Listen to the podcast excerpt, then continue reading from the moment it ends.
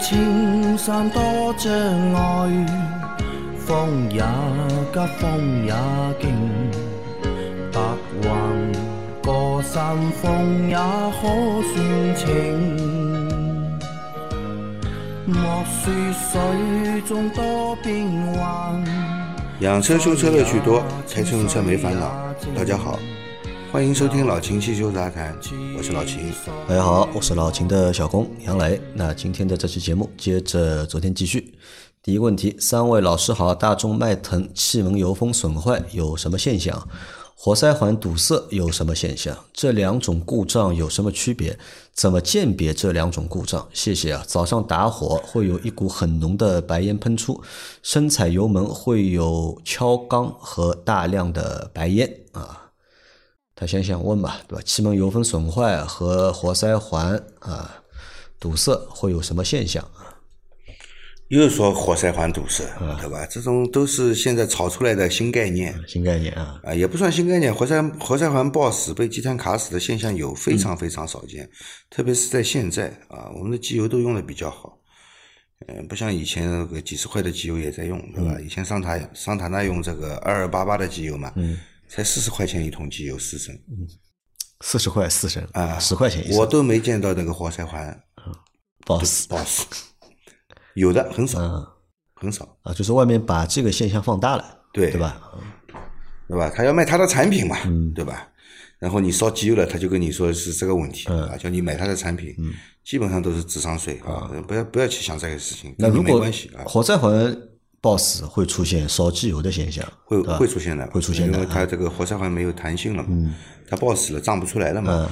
那么缸压会降低，嗯，是吧？油环挂油挂不干净，嗯，啊气气环密封也不良，嗯，发动机无力，嗯，油耗大，嗯，啊冒蓝烟，嗯，好吧，会出现这种情况。那么气门油封损坏呢，它也会烧机油，也会烧机油，特别是冷车的时候，嗯，它冒蓝烟不是冒白烟，嗯，它冒蓝烟，啊，好，那这两种故障啊区别区别我已经说了，区别啊区别说了啊，那然后如何鉴别呢？就看一下你机油的这个情况。呃，就是看，只是冷车阶段有冒蓝烟的现象，那就是气门油封。气门油封，不管冷车热车，嗯，都是一样的。嗯，这个蓝烟的浓度基本上相同，那就是活塞环磨损了。活塞环磨损啊。好的，那他现在遇到个情况，这早上他是冒白烟，他不是蓝烟。白烟是为天冷对吧？因为天比较冷，所以出来的是那个白烟啊。对。那他说深踩油门啊，会有敲缸，对吧？敲缸是什么？敲缸嘛，就是你发动机爆震嘛。嗯。冷车的时候，发动机它本来就工作不正常，油气混合比浓度特别高，所以就会有很浓的那个白白，你看到的白烟。嗯。那你去看一下热车的时候有没有这个情况？对你踩了大油门，它肯定更白啊。嗯。对吧？它肯定更白。然后有敲缸声嘛？你冷车的时候，发动机本来就工作不正常，你去生踩油门干嘛呢？嗯。你不是要要你的发动机坏吗？嗯。是吧？只要热车的时候没这些现象，你就不用担心。好的，啊，呃，好，下一条是三位大师好，最近听到很多听友反映宝马 B 四八发动机的通病和问题啊，我来说说吧，有不正确的地方请更正啊。一，早期发动机会突然爆水管，我有朋友的七三零和五二五都是因为这个问题果断卖车啊，拖车拖怕了。二。气门室盖垫漏油，因为看不到漏到哪里了，所以很多人以为烧机油。三，涡轮进气管漏油。四，有个好像叫机油座的东西漏水。如果可以勤换以上配件，还是一台不错的车。宝马新出的水管已经升级了，听说爆爆了啊！那这个是深圳的古桥给我们来补充了一些关于 B 四八的通病。嗯，那么是这样的啊，他。其他的说的都对，你说这个涡轮涡轮的那个管道那里漏油，漏油时间长了会有啊，但是不会在很短的时间里面出现，嗯，好吧，时间长了是会有的，是会有，对，那这个油应该也属于是不正常，呃，还是说所有的涡轮车时间长了都会漏？这个管子里面基本上都是有油的，不管什么涡轮车，它没办法的，这个机油要参与涡轮的润滑的呀。这个东西温度又这么高，嗯，你觉得它没有一点油流漏出来吗？嗯，不可能啊，也算是一个普遍现象啊。对，啊，对吧？这个涡轮在工作的时候，它几百度的高温，嗯，对吧？然后你说这个机油座，它那个不叫机油座啊，那个叫机油散热器。机油散热器，啊，对，呃，那个东西也会漏油，也会漏水，也会漏油漏水。啊，对。好的，啊，再好，下一个问题，呃，三位老板新年好，请教一个问题啊，变速箱变速传感器是个什么样的东西啊？更换起来麻烦吗？更换后需要换变速箱油吗？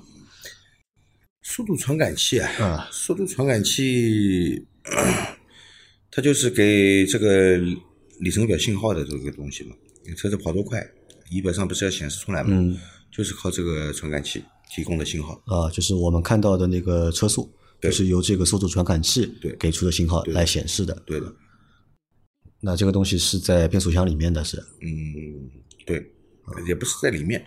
在外部也看得到，外部也看得到。它坏了是需要更换的嘛？嗯，这个东西换起来麻烦吗？一般来说都不麻麻烦，都不麻烦。一般来说都不麻烦。嗯，这个东西更换嘛，也不要换变速箱油的，没必要换变速箱油。不需要换变速箱油。嗯啊，你拆这个东西的时候，有可能会流出一点点变速箱油，对吧？嗯，问题不大。问题不大，对啊，好的啊啊，再下一条，请问秦老师，雷克萨斯 RX 啊，前两张图片上的变速箱油都是广州引能市生产的，四 S 店在售，档次和成分一样吗？能不能混用？后面两张图片是网上销售的爱信品牌变速箱油，有一种是日本进口的，这几个油价格差两三倍啊，究竟哪一种合适？那个品那个最便宜的广州丰田红桶油是用在哈兰达车上的，用在我车上会不会不好？我的车是雷克萨斯 X 六 AT 变速箱，他发现了好几个变速箱油，嗯，那么他想问哪个更适合他的车？呃，你去看一下这个。原厂的变速箱油，因为它它有那个雷克萨斯包装，也有丰田包装的嘛。呃，它这两款油的型号是不是一样？就看不管它包装品牌是什么，对吧？看包装上的参数。啊，对，看参数，看它的那个油的型号是不是一样？如果型号一样就能用，型号不一样就不能用。型号一样能用，型号不一样就不能用。对。那包括就是。哪怕就价格差几倍，这个是没有关系的。对的，只要型号雷克萨斯包装的肯定贵嘛。雷克萨斯包装就肯定贵，或者进口的也会肯定会贵一点。嗯，这进口的跟国产的，它油的成分上，我觉得是有区别的。会有区别，会有区别的，会有区别。那如果参数是一样的，油的型号是一样，你会更建议他用哪种？用贵的还是用便宜的？嗯，怎么说呢？它进口油呢是这样的，它为什么贵啊？首先它有一个运输成本，嗯，产地不同，人工不一样啊，不一样，嗯，对吧？然后有一个运输成本，还有一个报关，对吧？报关要交税嘛，嗯，所以它价格也高，嗯，关键你就是看它这个，因为都是它这个都是爱信变速箱嘛，对吧？你就看它这个油。啊，这个油它这个具体的型号进口的跟国产的应该会不同。那你看看那个雷克萨斯给你用的四 S 店里面提供给你的那个是进口的还是国产的？如果也是国产的，如果型号跟你说的那个是一样的，那个油应该是能用，对吧？如果是进口的，那么我觉得你还是用原厂的油，或者是买日本进口的。买进口的，对，因为这个车本来就是进口的，嗯，对吧？好的啊，再下一条，三位老师好，我的车是顶配 Q 七，开了有五千公里，遇到过两次情况，第一次在三千公里左右行驶中，发动机小黄灯闪烁了几下，自己灭了，读取故障码是四五六缺缸。第二次是早上冷启动，汽车有轻微抖动。发动机小黄灯闪烁五下，又自己灭了。同时，自启停功能跳出故障码，重启汽车后也灭了。读取故障码也是四五六缺缸。那么问题来了，什么原因造成了两次相同的气缸缺火？咨询了几家 4S 店，给出的答复基本都差不多，说是油品问题，叫我加 G，叫加 G 幺七四档五千转拉转速。还有就是等控制单元软件升级，现在毫无头绪啊！想请问到底是什么问题啊？祝节目收听率节节高啊！Q 七对吧？啊，都是四五六缸失火，对吧？对，那四五六缸肯定是有一点问题，我觉得，对吧？肯定有点问题的。为什么一二三没有出现呢？老是集中在四五六呢？对吧？可能是会有点问题，但是你又是个新车啊，三千公里就出现这个问题，那四 S 店的解释是，可能是燃油品质问题，也不能排除是燃油品质问题，的确有可能，因为都是冷车的时候，热了又好了，对吧？本身冷车燃烧就是不正常，燃烧条件也不好，那么燃油品质如果没那么好的话，可能会出现，对吧？也可能跟发动机具体的结构有关系，它就容易四五六出现。缺缺货，对吧？这个倒是有可能的啊，跟发动机结构也是有一定的关系的。那么燃油品质，照理来说，你说四五三五千公里的车能出什么问题呢？出不了什么问题。嗯，最大的可能还是燃油的问题。燃油的问题，因为他现在给了他几个解决方案嘛，一是让他加那个 G 幺七嘛，可能是一个燃油添加剂，对吧？加 G 幺七呢是这样的啊，这个 G 幺七八十伏的 G 幺七，它就是 PEA 嘛，它是除碳用的。嗯，你说跑了三千公里的车有什么碳呢？对吧？对啊，而且让它四档五千转拉拉转速，这个也是除碳的一个动作。对的，所以说我觉得这个 G 幺七加 G 幺七这个。除碳的话，我觉得对你这个没有什么太多的帮助。那么，如果用点增加新提高辛烷值的这个，我觉得提高辛烷值，或者是提高这，或者是提高这个，呃，改良这个汽油的那个燃烧的效率的话，啊，这个汽油优化剂啊，这些可能会对你有这个有帮助。我觉得，还有我们说就是等控制单元软件升级啊。对啊，他说要要么就是等控制单元升级嘛，也就是说车辆发动机这个在设计生产上的时候，对吧？它如果燃油品质又不能达到这个要求的话，就容易出现这样的问题，对吧？如果你是说其他的问题，也不可能啊，你不可能集中在四五六上面，一二三也也有可能出现的，对吧？就发动机本身的问题可能性会大一点。啊，也有可能，嗯，两个可能都有，啊，两个可能都有，但是我觉得这个这个 G 幺七你就暂时不要加，家里才跑了三三五千公里，有什么积碳？它这个就是一个除碳的东西。嗯，好的，而且你像你看，你这个是新车嘛，对吧？在质保期内嘛，对，呃，我觉得你就应该去盯着这个四 S 店，对吧？对，去解决这个问题。对，而且如果他没有办法解决的话，如果他没有办法解决，对吧？我觉得你可以那个了，对吧？你有机会换车了。这我觉得他也不会换车。买 Q 七的人啊，不会因为这点事情就把说我车子不要了，不会。老是有故障修不好。他就是冷车的时候有有那么一会儿小会车一热就好了。你你开车不可能是一直冷车的呀。嗯。热那么一一小会就好了，又不影响你开车。嗯。对吧？好的啊，那然后还是盯着那个四 S 店上啊，让他们帮你解决这个问题。再下一条，这周出差啊，跑丽水温州山区，第一次跑山路，上山还好啊，利用坡度减速，呃，外内外啊，下坡连续急弯，开的额头冒汗。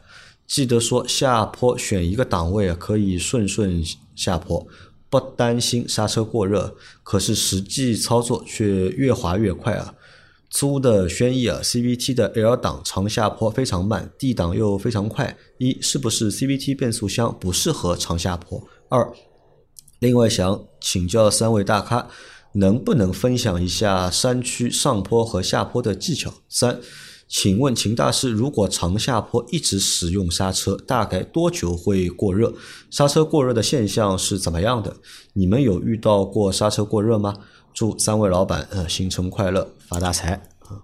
啊，首先你这个车它的确已经配备了一个 L 档给你，就是给你下下坡用的，嗯，不是长下坡，下陡坡用的。下陡坡，嗯，下陡坡用的。如果是长下坡，那么它这个没有档位可选择，因为它是 CVT 变速箱。嗯，但是也有 CVT 变速箱，它有模拟档位的，它可以锁止在一个转速比不变化的，也有的啊，那个就比较高级了，对吧？你像奥迪的那个 CVT，嗯，它就可以，它是模拟。有模拟档位，它可以，它可以模拟在一个一个转速比啊，它可以锁定在一个转速比不变化，这这个是可以的。那它这个应该是没有这个功能的，对吧？它这个没有这个功能。那么用 L 档呢，速度太低，嗯，对吧？你这样龟速跑，你后面也受不了，对吧？怎么办呢？那你必定要用到刹车，你只能挂低档，必定要用到刹车。那么用到刹车怎么办呢？你不能长期的踩着刹车下，这肯定会过热的。点刹，点刹啊，速度上来上来一点了，你点了狠一点，嗯，明显减速，嗯，再慢慢慢慢让它上来。你不要一直用刹车去控制速度，嗯，啊，那就可以了，只能这样用点刹的方式啊啊。好的，那他想问啊，就是如果长下坡，对吧？一直使用刹车，大概多久会过热？这个我不知道了。过热会有什么现象？你要叫我拿出一个量化的数据，对吧？你这个长下坡坡道是有多陡？嗯，你刹车踩的力度有多大？这个都会影响它的这个一个发热的过程的嘛。那刹车过热的现象是什么样的？刹不住，没制动力了。刹不住啊！刹车首先是减弱，嗯，制动力减弱，到最后就是没有刹车，嗯，对吧？好的，啊，所以你去看山上跑的那些卡车啊，嗯，他们车子上面会有一个水箱，对，嗯，水箱会接到哪里去呢？接到这个刹车刹车这个盘上面，刹车上面去，不是刹车盘，卡车就不是刹车盘了，接到刹车上面，嗯，接到刹车上面，它就一直在滴水，嗯，一直在滴水，就是给它不停的冷却，帮它降温，嗯，对，这是那就是那些一直跑山路的卡车，嗯，然后山上还有。停车加水的地方，嗯 加的这个水就是给它这个刹车冷却用的，并不是发动机要冷却。对，上次去那个丽水的时候，到小司那里头，我们就看到过，对吧？在下山的路上就有卡车停在那个专门有一个点，他车可以停在那里，对吧？然后拿个桶在再往刹车上面浇水。对。那那个老秦有遇到过刹车过热的情况吗？呃，我本人没遇到过，没遇到过，对吧？我驾驶习惯还是可以的，不会把车子 开到刹车过热。那关于技巧的话，其实也没什么技巧，就是点刹。对，啊，好的啊，再下一条，再来提个问啊，近几年电车比较火热，电车普遍动力又都比较好，请问电车正常行驶时，如果经常开的比较猛的话，对电机还有悬挂这些东西是否也存在比较大的冲击？是否类似油车的设计？如果用在电车上，很多零部件的寿命会比较短。电动车嘛，电机嘛，跟内燃机它不同的地方就是电机可以在很短的时间里面爆发扭矩嘛，哎，就是有最大的一个扭矩可以输出，功率可以输出。它不像内燃机要慢慢慢慢才才实现的，对吧？它有一个过程，它这个过程电机从静止状态到到最大的转速和最大的扭矩，它在很短的时间里面就可以完成，这是它的优势，对吧？这是优势。但是电车的缺点是到中后期就不行了，啊，维持不长嘛，这个时间啊。那这个是电机的特点。他想问的是，因为电机的动力啊，可能平时会开的比较快一点，对吧？那如果拿同样这个悬挂这种标定啊去做油车的标定，放在电车上面的话，会对这些就悬挂或者它这样的影响大不大？它这样的急加速，除非这个电机是在轮子上的，嗯，它如果有传动系统，对传动系统来说冲击力会更大。对传动系统会冲击力会，除非这个电机就是在轮子上，轮子上直驱，那没问题，嗯，对吧？如果是通过传动系统来传动的，嗯，那的确像这样的。你如果油门踩的比较深的话，急加速的话，这个冲击力是很大的。但我在想啊，就是在电车在设计的过程当中，它肯定就是标定的参数啊，嗯，应该可能会和油车不一样吧？我觉得应该也会不一样啊，不会就是傻到就是油车怎么样标定的也放在那个就是电车上面去标定。早期可能会，但现在我相信应该不太会了吧？这设计一辆车你都要计算的呀，啊，对吧？你计算出来的结果数据是什么？你要生产相应的产品嘛，嗯也不会是，这又不是作坊造车，对吧？不是乐高对吧？自己打出来的，这零配件都是一样的啊，应该不会有这种情况。这个应该会考虑到的，嗯，是吧？好的，再来一条，呃，三位老师好，最近准备换车4 S 店有去年十月份生产的老款，不带四十八伏轻混，多优惠五千元。呃，最近生产的新款配置基本没变化，加了四十八伏轻混啊。请问库存近五个月的车可以入手吗？通用的四十八伏轻混对于油耗和驾驶感受有实际意义吗？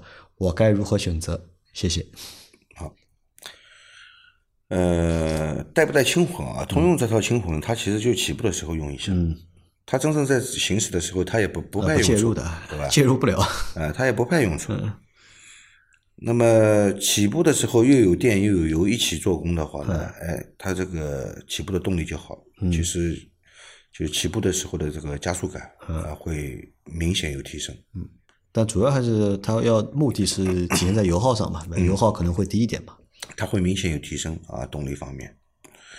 那么真正行驶起来其实是一样的，嗯，真正行驶起来是一样的。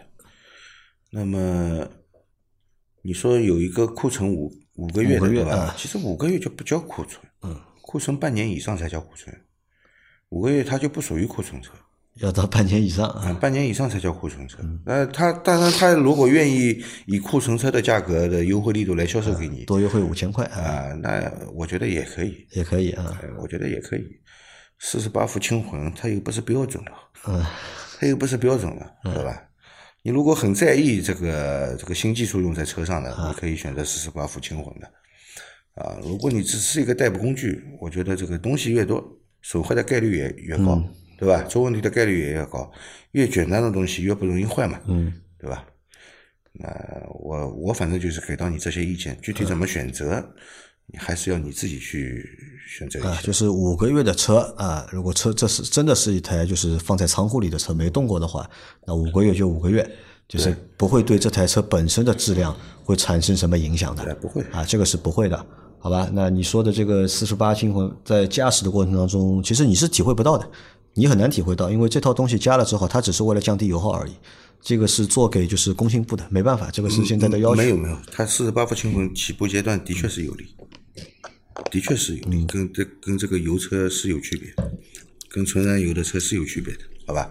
他也在做工嘛，这点力气不是白花的好。好，啊，那你自己做选择啊。然后再下一条，呃，三位老司机你们好，我在十二月中旬补了个胎，用的是贴片，师傅的补师傅在补胎的时候做了标记，说这样子补完不用做动平衡，我觉得不太靠谱啊。照道理来说，轮胎拿下来了就要做动平衡，贴片也会影响质量啊。我想问一下，我的车补完后开到现在有没有必要再去做动平衡？开了两个多月了，对车有什么影响？动平衡汽修店应该都能够做吧？这个补胎不做动平衡，这个师傅肯定是偷懒了，嗯，对，对吧？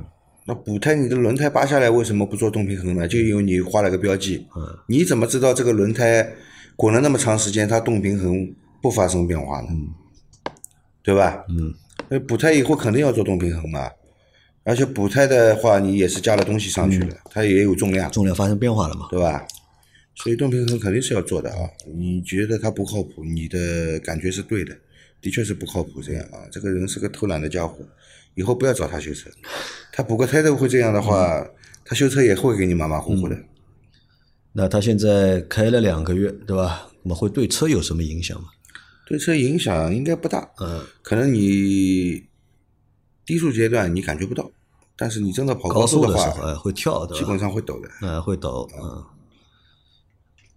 那这个还是要去把这个动平衡啊，再重新要去做一下。对的，最好是要去做一下，而且这个东西做起来也不是一件很复杂的事情。呃不复杂的，也很便宜。啊好的，再来一条，各位老师好，家里车有这么一个情况，由于我是太混动车，下地库的时候低速行驶纯电驱动，呃，踩着刹车拐弯时会有方向盘出现咯咯咯的声音。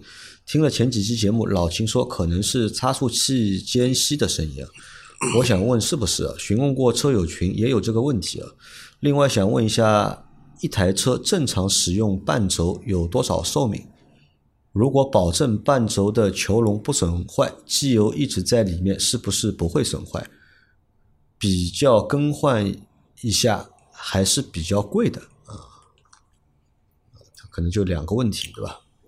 啊，交织，他的车是雷克萨斯的 CT 两百 H，对吧？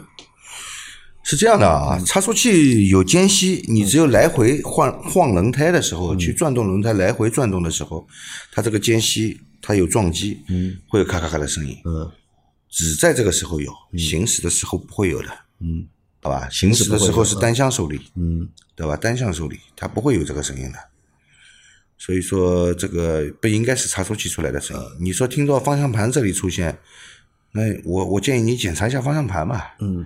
对吧？是不是方向盘转动的时候跟那个塑料哪个塑料的覆盖件上面有摩擦？对吧？这个倒是有可能的啊，但肯定不是来自差速器的那个间隙的声音，对吧？好的，那这是一个问题啊。还有一个问题，他关于他问啊，就是半轴寿命有多长？半轴的寿命有多少？嗯。这个很难讲，根据路况来的，对吧？我呃，一是根据路况，二是根据你的方向盘的转动的角度的大小，这个频繁的程度。嗯，大角度频繁的转动方向盘，嗯，半轴使用寿命肯定短，嗯，对吧？如果你都经常是小小角度的，嗯，那么这个方向的 也不频繁，嗯，对吧？那么半轴的使用寿命就会长，嗯。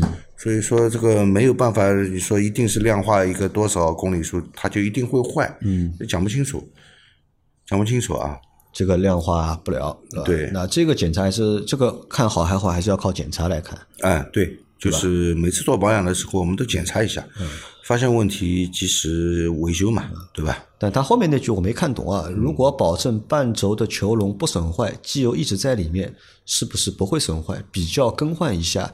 还是比较贵的，对吧？